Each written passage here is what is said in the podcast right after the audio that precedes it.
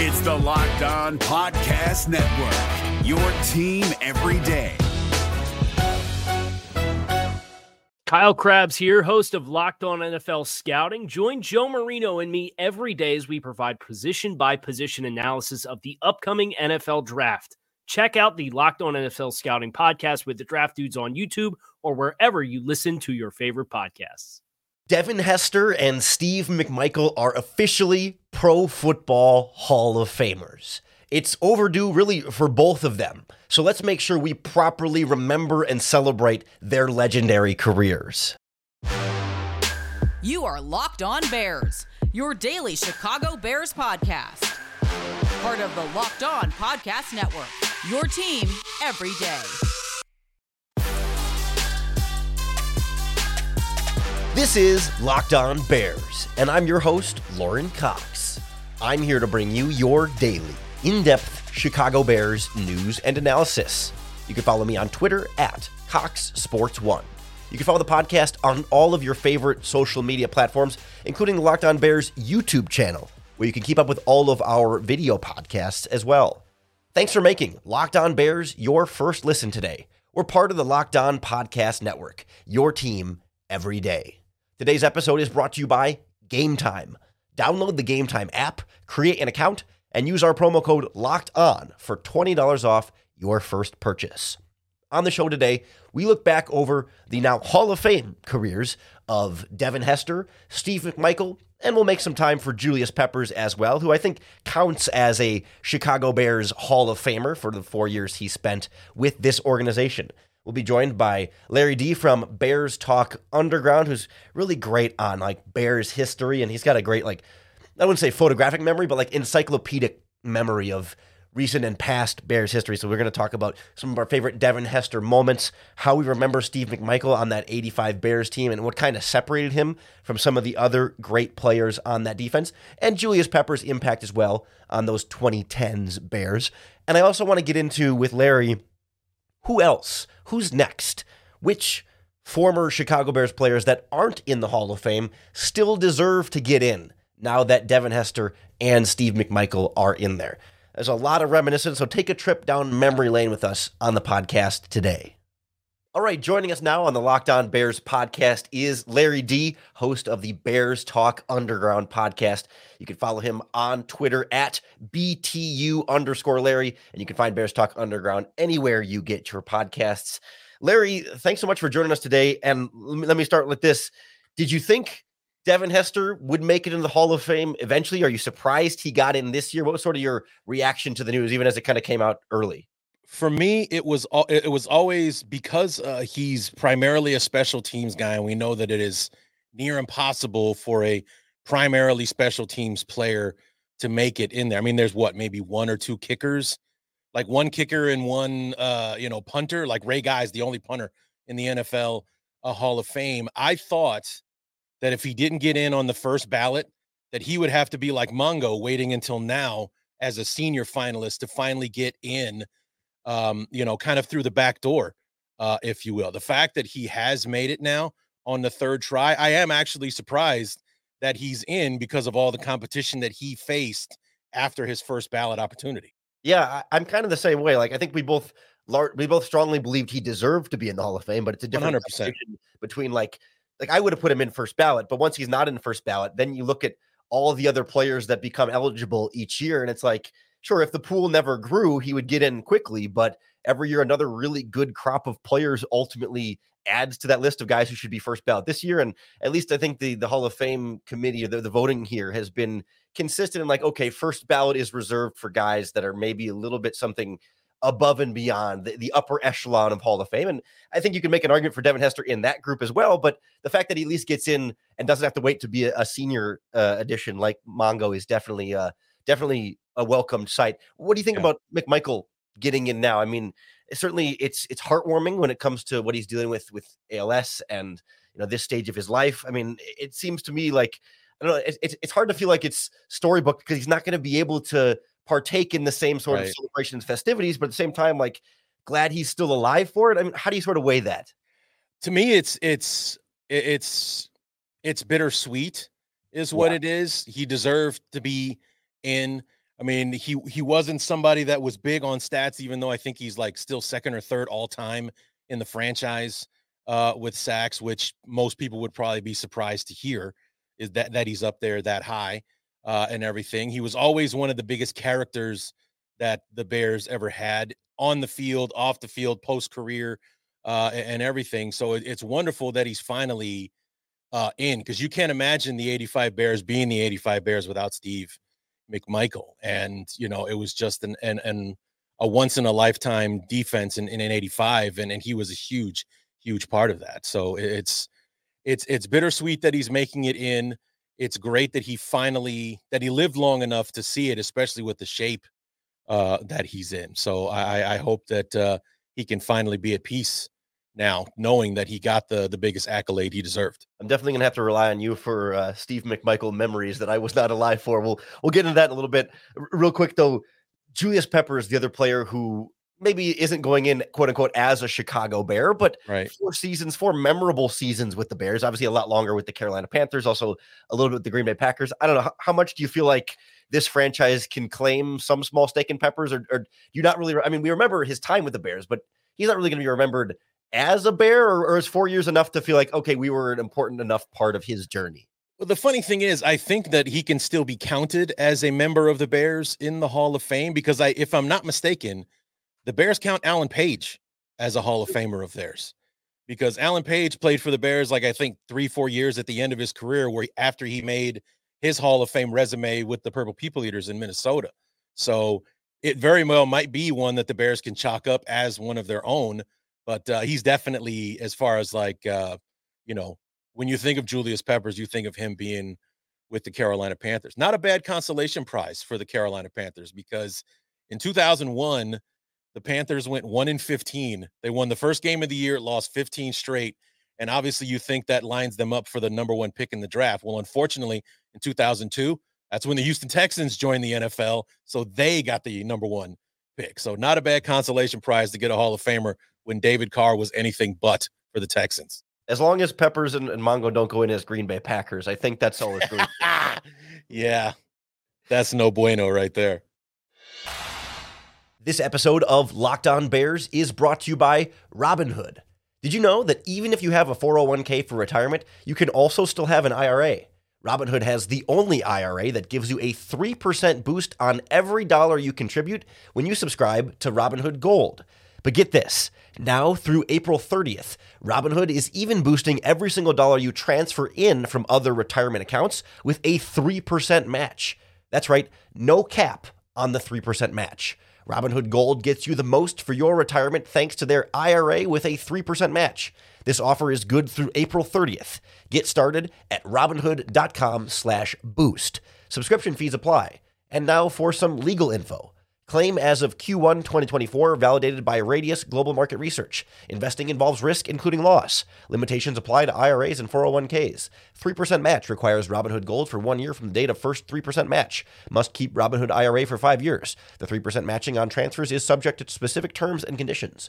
Robinhood IRA available to U.S. customers in good standing. Robinhood Financial LLC member SIPC is a registered broker dealer. Hi, I'm Jake from Locked On. Think of all the amazing things in life that are expressions of you, your favorite football team, what you wear to the playoff watch party, that song that you stream over and over to get you pumped up for the gym, or the recommendations that you share with your friends on the top six comedy podcasts that are best to listen to on a long road trip, or even your new haircut, which may or may not be an epic bowl cut from the 90s and hopefully is. Everything that makes you you makes all the difference. State Farm believes insurance should work the same way. Your plan, your coverage selections can be personalized by you. And the ability to choose the plan you want by picking the options that fit you, like choosing to bundle your home and auto policies, is what the State Farm Personal Price Plan is all about. Getting the coverage you want at an affordable price just for you. Like a good neighbor, State Farm is there. Prices are based on rating plans that vary by state. Coverage options are selected by the customer. Availability, amount of discounts and savings, and eligibility vary by state. Well, let, let's go back through some of these Hall of Fame careers. Let's let's start with Mongo since we'll go sort of older in, in chronological order. Like I was not alive for any of his playing career. I don't mean to date myself or make you sound old by comparison, but I know you were. You were a young a young pup back in Mongo. I was playing days. I was watching through some highlight film uh, of him in some of those 80s defensive lines, and like, I don't know if it's the like the single with the, with the crossbar helmet with the vertical bar and the single bar there that yeah. just makes him look so like tough and old school, but it's just like he would leave this path of of like bodies. You know, blockers would be like flailing to try and stay on him, and there would just be this this you could like look behind him on his way to the quarterback. There was just people laying on both sides, and it was just right. like a path of destruction that I don't feel like I've been able to properly appreciate because he's not the first or second name that comes to my mind when I think 85 Bears defense. Right. And it, but like I said, he was so integral uh, to that team and their success. When I when I think of of Mongo, especially in his his playing days, he wasn't an especially like muscular. It wasn't really a you know you didn't really see a lot of muscles back then, but he was stocky. You know, he was one of those guys that just felt like a load to try and move, even though he wasn't very tall or only weighed about 270 pounds, which is light in today's NFL, especially for an interior defensive lineman. But he was just a force of nature, man. In and out, he was always on the field. Uh, you know, probably playing hurt, knowing the NFL back in those days. But when I think of him, of, of the guys like him and Dan Hampton, what I think of is the AstroTurf burns from the old uh, Soldier Field surface that they played on, especially back in '85 and uh, 86 was they always had those ugly red burns uh, on their arms because of course they played bare armed instead of covering up to protect their elbows and forearms from that uh, you know terrible carpet the bears used to play on. What do you think sort of differentiates him from the other guys on that 85 bears defense? I mean like they were all ferocious in their own way. I, I think mike ditka once told, said Mc, that mcmichael was like did he say the meanest or the toughest player that he ever coached? Yeah. like what kind of what kind of what was his like distinct mark on that team I think the thing about Mongo, what made him so great is that he wasn't as naturally gifted as the guys around him. He wasn't as good as as McMichael, or excuse me, as uh, Singletary or Dan Hampton or Richard Dent, but he was more tenacious than all of them. This was a guy that was not going to give up, and he had a motor that never stopped, and that's what made him so great. Was that he was going to keep going from from the snap to the whistle, and then maybe even a little bit after that as well. Do you think playing on that 85 defense with a number of other Hall of Famers like hurt his Hall of Fame resume or like was part of the reason why it took him so long? I mean, I think we talk about this a lot with some of those early Green Bay Packers teams where it's like, how many members of that elite team can you put all in the Hall of Fame before right. Hall of Fame itself starts to say, well, okay, these these players were great. but We got to separate them somewhere. We can't put all eleven guys on that side of the ball in there. I mean, do you think that was a factor for him, or or sure. we kind of reached we reached the right number of eighty five Bears in the Hall now? you know, and I well, actually, ask anybody if they think Otis Wilson or Wilber Marshall should be uh, in the Hall of Fame for the for what those animals did when they were uh, wearing bear uh, uniforms. And I think that we're still we've still got a few guys left to go uh, on that defense, just to enshrine them as a group, you know, because they did it all together. But I do think that it may be I don't want to say hurt, but it definitely slowed down the fact that you know you had surefire Hall of Famers in Richard Dent and Dan Hampton sharing that defensive line with him, not to speak of, you know, Singletary behind him and and you know, even even guys like Gary Fencik, he had a Hall of Fame career. He still leads the the team, uh, the franchise history in, in interceptions, you know, and it's been almost 40 years since the guy retired. He's still number one on the list. And you mentioned McMichael's size. I was looking it up. He, he was listed at 6'2, 270.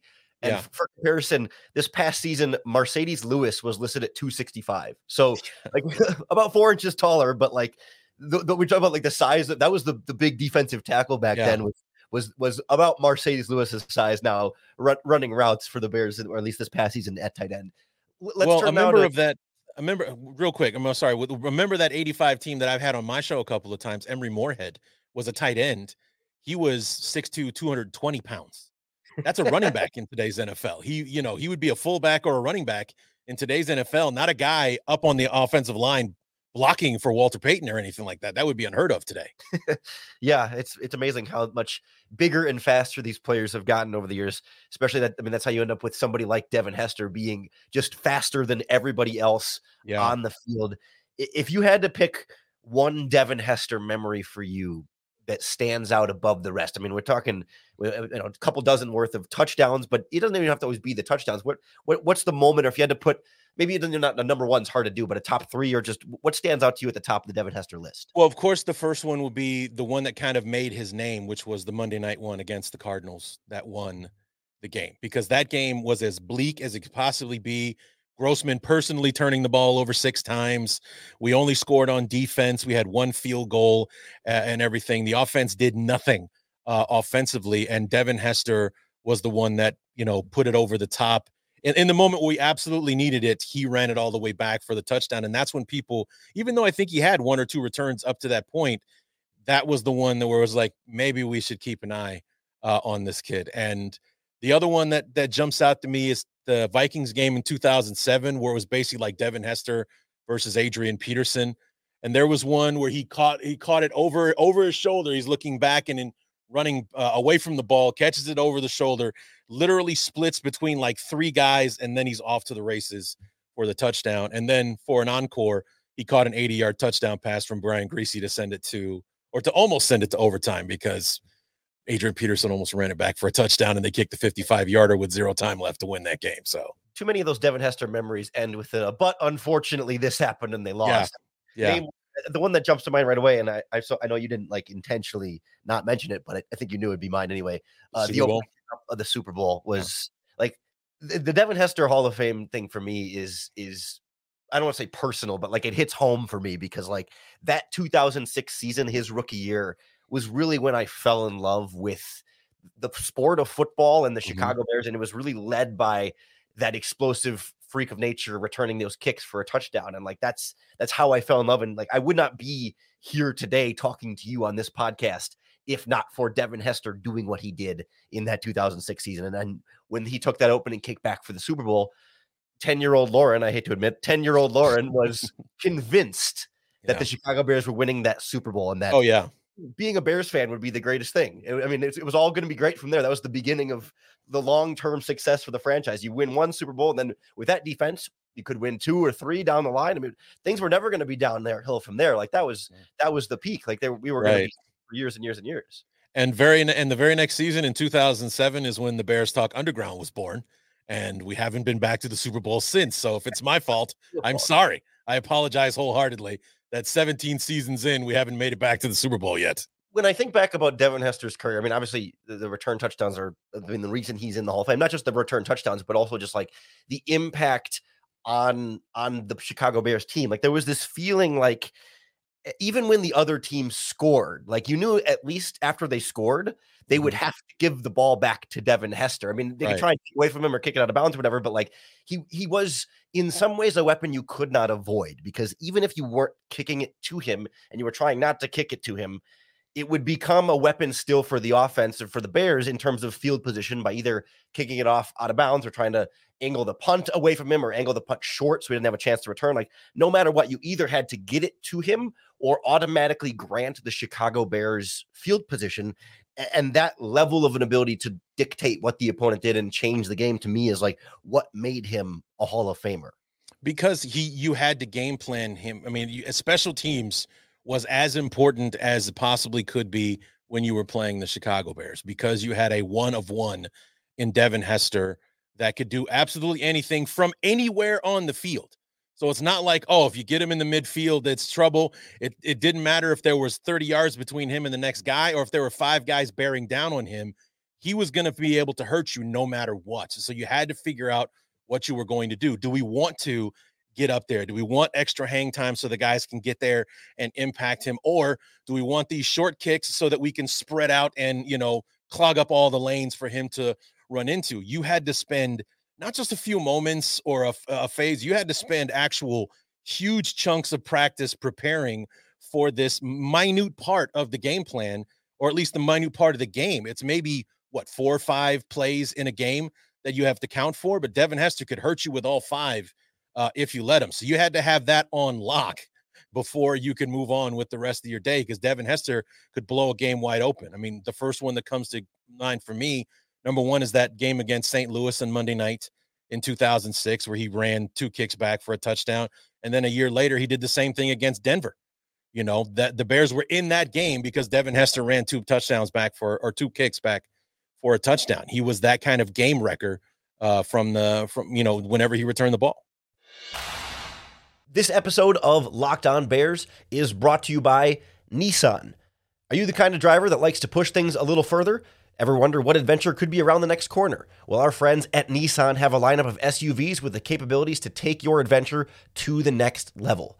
How about the 2024 Nissan Rogue? It's perfect for city drives and great escapes. I actually rented a new Nissan Rogue when I was down in Mobile for the Senior Bowl a couple weeks ago, and I really loved driving it around. Super convenient, connects right with your phone. It sits up high. It's a fast, convenient drive. It has a little get up and go as well. It's just comfortable, cool, calm, collected. Got everything you're looking for in a vehicle.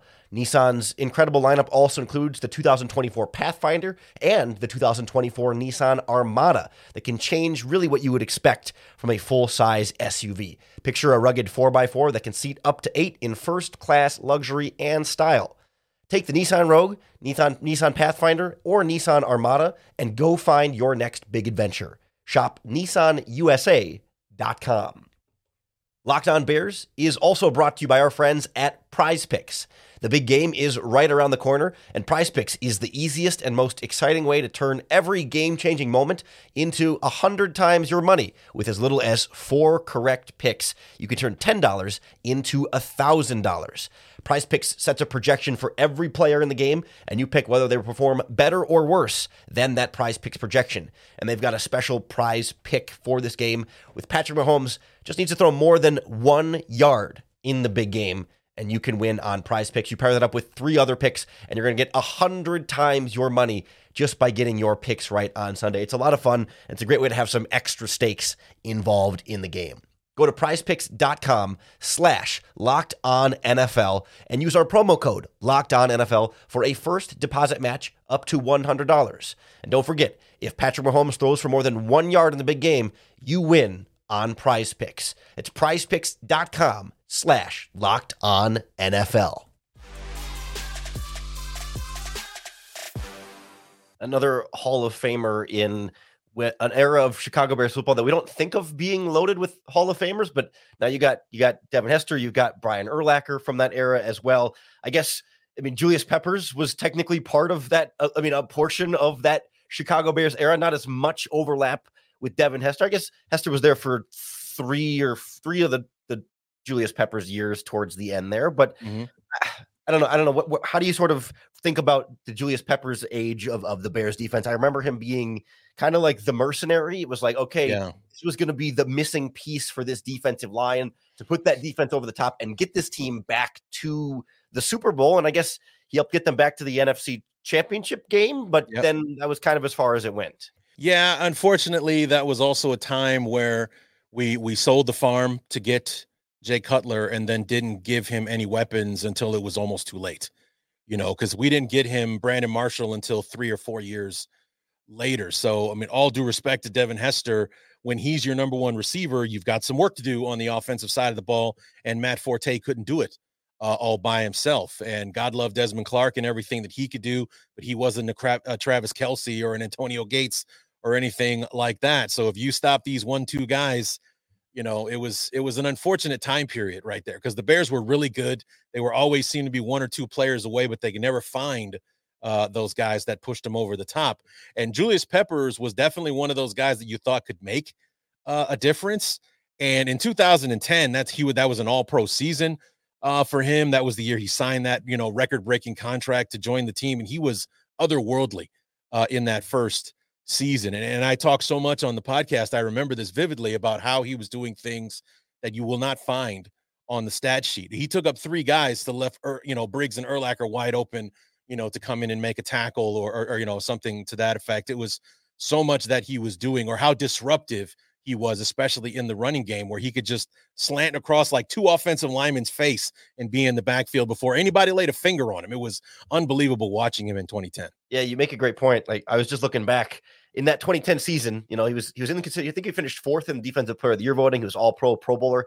He had eight sacks. Like, yeah, it's not a that's not a defensive all pro, Pro Bowl necessarily type stat line alone, but you throw in the forced fumbles, the pass breakups, He had a couple of interceptions, a bunch of tackles for loss, a bunch of quarterback hits, and then you mentioned like all the different things he did in the dirty work. Like it's it feels like he was a player that we didn't have a great way to fully measure how big his impact was, but I Yeah. think you saw it in like the elevation of the level of play of everyone else around him in the defense, and then him still, in spite of like all the double and triple teams he got, still getting eight sacks on top of that. Yeah, and because he was one of those, he was another one of those guys to go along with Briggs uh, and Urlacher, where you always have to know where he is on the field because the Bears like to move him around.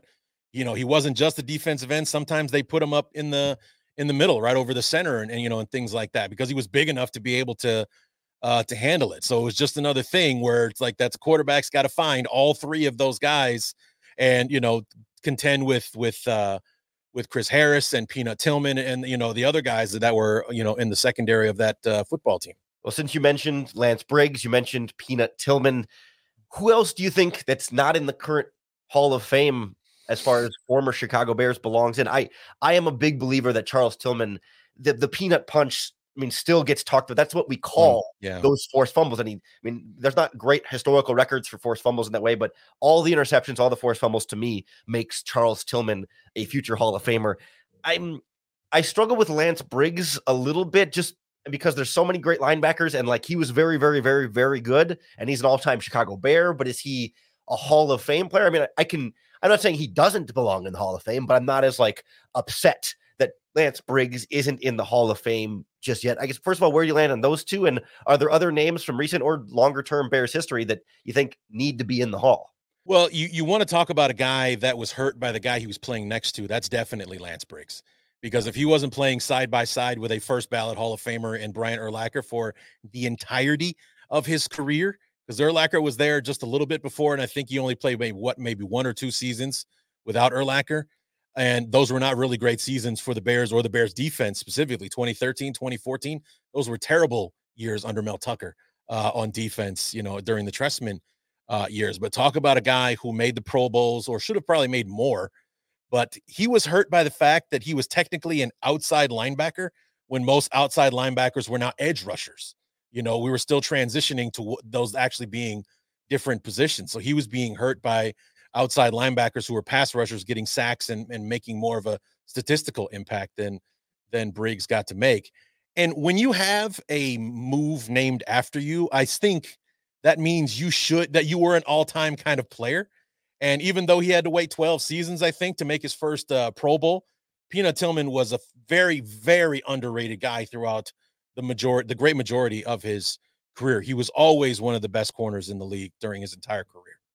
It, feels like like eh, he's almost like remembered more fondly than we thought than not we but then than he was nationally thought of at the time like i remember there was this perception for tillman that like oh he's just a cover two corner he's just a zone corner like like Mhm. those guys aren't as good or aren't as valuable as like the Darrelle Revis. I mean, at the time where it's just Revis Island, you put him one on one in man coverage and he was going to lock everyone down. But Charles Tillman played in that Lovie Smith Tampa 2 defense. So he's not, you know, he's not as good or not being asked to do the same things when, I mean, he was still playing man coverage plenty in those games too. Like it, it felt like a, a false narrative at the time for Tillman that in hindsight, I think nationally, the NFL media and, and larger, like, you know, uh, retrospect, like, understands that no, he was actually better than we gave him credit for at the time. And I guess that leaves me optimistic that he could get in the hall. But at Sure. the same time, like we talked about with Devin, every year really good players get added to the list, and you wonder like, is he going to have that year where he can sneak in, or are there always going to be better players ahead of him?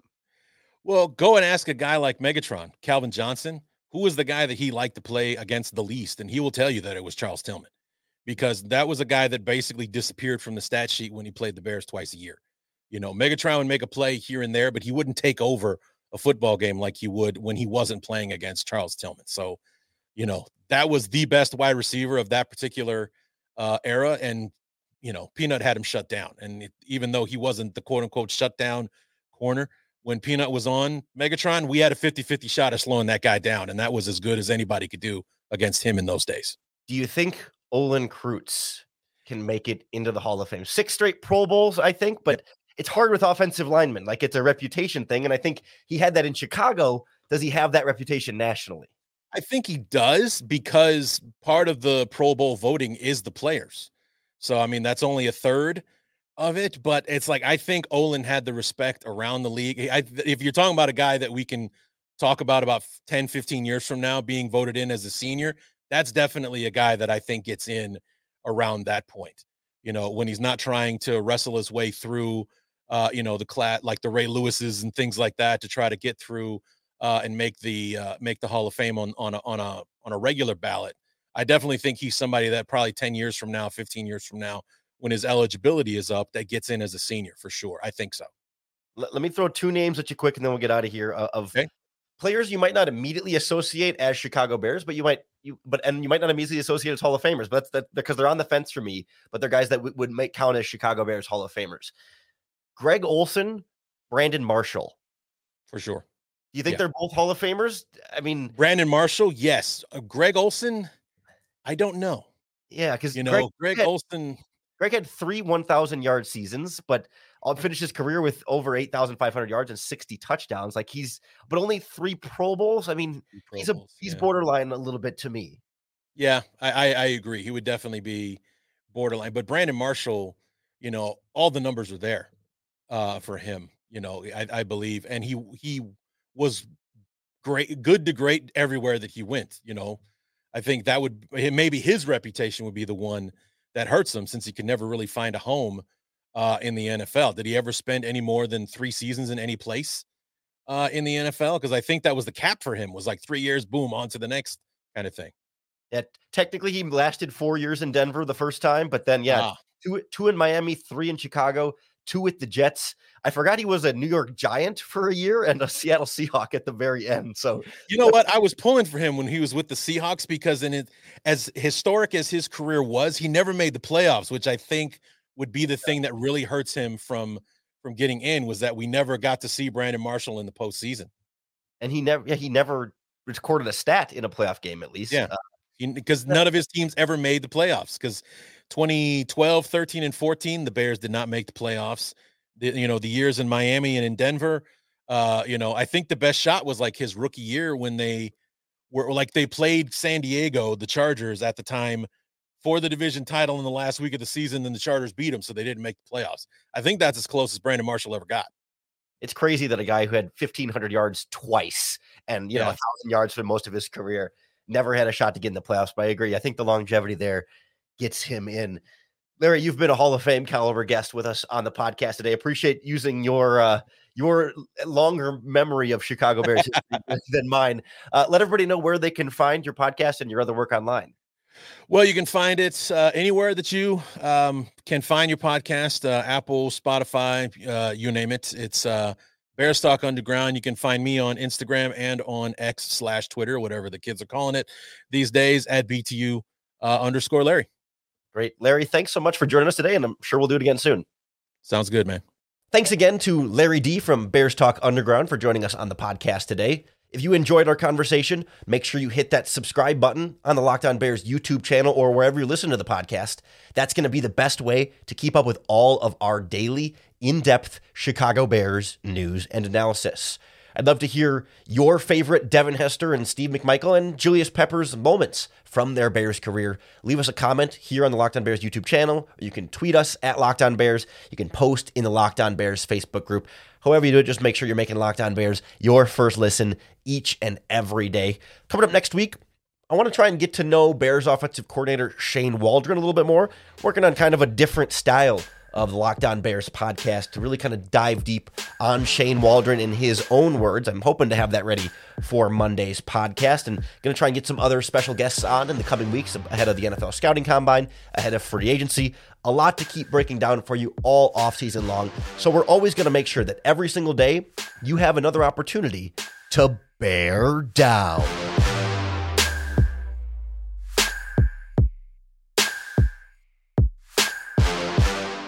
If you're looking for the most comprehensive NFL draft coverage this offseason, look no further than the Locked On NFL Scouting Podcast. Join the draft dudes, Kyle Crabbs and Joe Marino, as they go position by position through the NFL free agent class and into the star studded crop of college stars who will be selected in the 2024 NFL Draft. If you want to know who your favorite NFL team should be adding to its roster, you need to check out Locked On NFL Scouting, available on YouTube and wherever you get your podcasts. Part of the Locked On Podcast Network. Your team every day. Is your team eliminated from the playoffs and in need of reinforcements? Maybe it's time for a rebuild, or maybe they're just a player or two away from taking home the Lombardi Trophy.